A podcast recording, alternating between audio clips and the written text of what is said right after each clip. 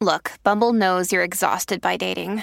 All the must not take yourself too seriously and 6 1 since that matters. And what do I even say other than hey? well, that's why they're introducing an all new Bumble with exciting features to make compatibility easier, starting the chat better, and dating safer. They've changed, so you don't have to. Download the new Bumble now.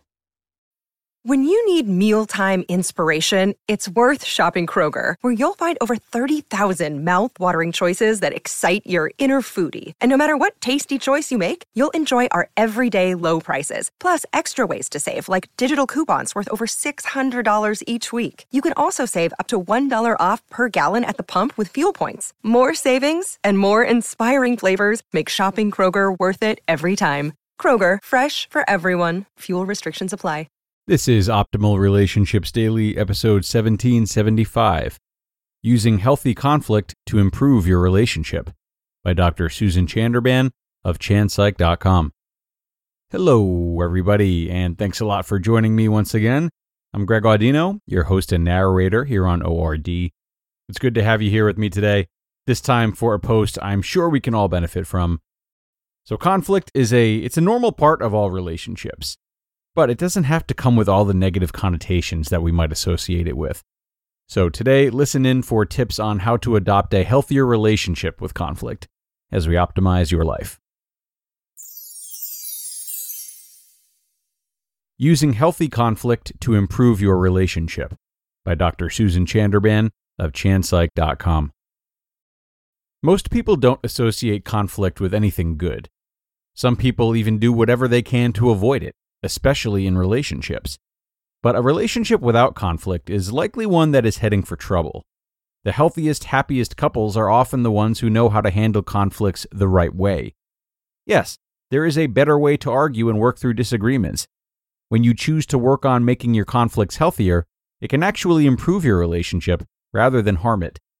So, what can you do to make your conflicts with your partner healthier while boosting your relationship in the process? Respect each other. Before you step into a conflict with your partner or anyone, you both have to choose to be respectful. That doesn't mean you have to agree with everything. It doesn't mean your emotions won't try to get in the way. However, it does mean that no matter what is said, you'll agree to treat your partner with the respect they deserve. Listen to them. Wait before speaking. Don't interrupt. Adopting an attitude of respect lets both of you know where you stand before the disagreement even begins. You might be surprised by the powerful impact respect has, especially in an argument or moments of conflict. Taking this attitude reminds you that the relationship is bigger than the conflict. Stay focused on the present. One of the biggest mistakes couples make when disagreeing is bringing up past hurts. Those tend to sting, especially if you've previously told your partner that they're forgiven, or vice versa.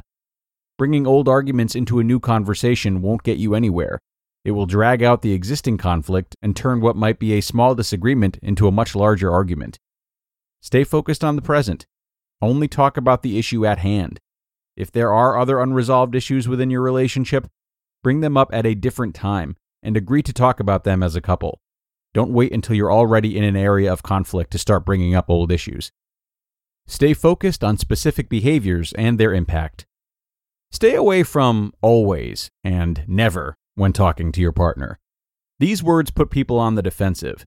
Often they either escalate conflicts or people shut down when they hear them. Focus on specific behaviors and how they landed for you. Talk about words or actions and how you felt. When X happened, I felt blank. Don't engage in mind reading. The truth is, you don't know what your partner intended by their words or actions. Convey clearly how the words or actions came across for you. What did the action or words mean to you? How did you feel? Often, our go to emotion is anger or frustration when our partners don't behave how we want them to. That's valid, but try to pause and reflect about what's underneath the anger. Did you feel hurt? Inadequate? Share that feeling with your partner. It's often easier for our partners to hear our more vulnerable feelings than when we lash out in anger and be open to hearing your partner's perspective about what they actually meant to say or do. Remember, to be effective in conflict, you need to have a good faith assumption that your partner cares for the other and wants the best for the other. If each of you has this good faith assumption, then it's easier to view the hurtful behavior as due to misunderstanding or lack of knowledge, rather than something your partner did intentionally to hurt you. That's a big ask, especially when you feel hurt and angry. But a huge part of making it through tough conflicts with your partner is making a commitment to keeping this mindset. Be an active listener.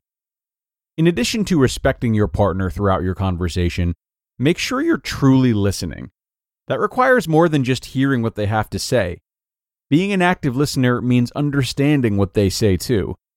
Look them in the eye, nod, use nonverbal cues to let them know you're paying attention, and don't hesitate to ask questions for clarification.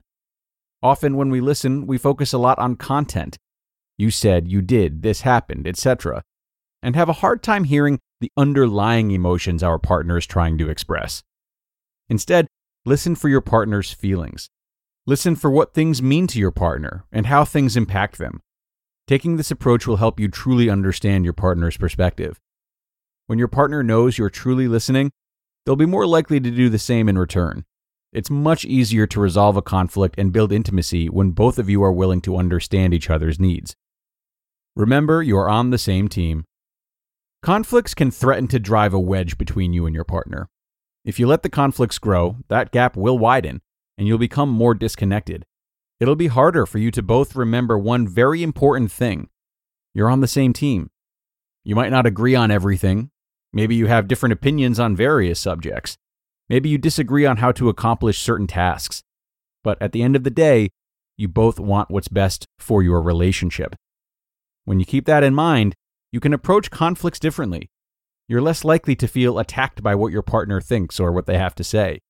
You'll even be more willing to work things out together, rather than feel like there must be a winner each time you disagree. Conflicts in your relationship don't have to be a bad thing. When you approach them the right way and resolve to respect each other, there aren't many things you won't be able to work out as a team. Keep these ideas in mind to make your conflicts healthy. It may sound strange, but conflict is important for a healthy, growing relationship. Conflict helps you understand your partner better, their needs, their desires, and sore spots. And ultimately, this knowledge will strengthen your relationship. You just listened to the post titled, Using Healthy Conflict to Improve Your Relationship by Dr. Susan Chanderbhan of chandpsych.com. And thanks so much to Dr. Susan for this one, a post that I sure hope helps couples to look at arguing in a new light. Even in otherwise healthy relationships, we often have the expectation uh, that arguing is bad, uh, you know, that it's like a fight or a battlefield. We make this assumption, and therefore it's easy to justify and not think beyond our aggressive reactions or defensive feelings. They seem like what's status quo, so we allow them. Again, this even holds true in relationships that are generally good ones. But this doesn't have to be the case. Although arguing may be hard to avoid altogether, that doesn't mean it has to be or that it's an excusable means of lashing out when it does happen. Combative arguments don't need to be brushed off as normal. Instead, let arguments be normal, but choose to focus on their quality more so than their quantity. And if that's hard for you, then you might ask a separate question of where this resentment comes from and why you feel you just have to hold on to it and wait until a disagreement to express it. Certainly, that's not an ideal way of approaching conflict, and it might address poor relationship health that, again, you just wrote off as normal up until now.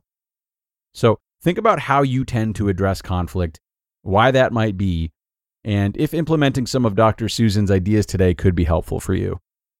That's going to bring us to the end, though, everybody. Once again, I thank you for being here and listening until the end. We could not do this without you. So have a terrific rest of your day, and I'll talk to you again tomorrow, where your optimal life awaits.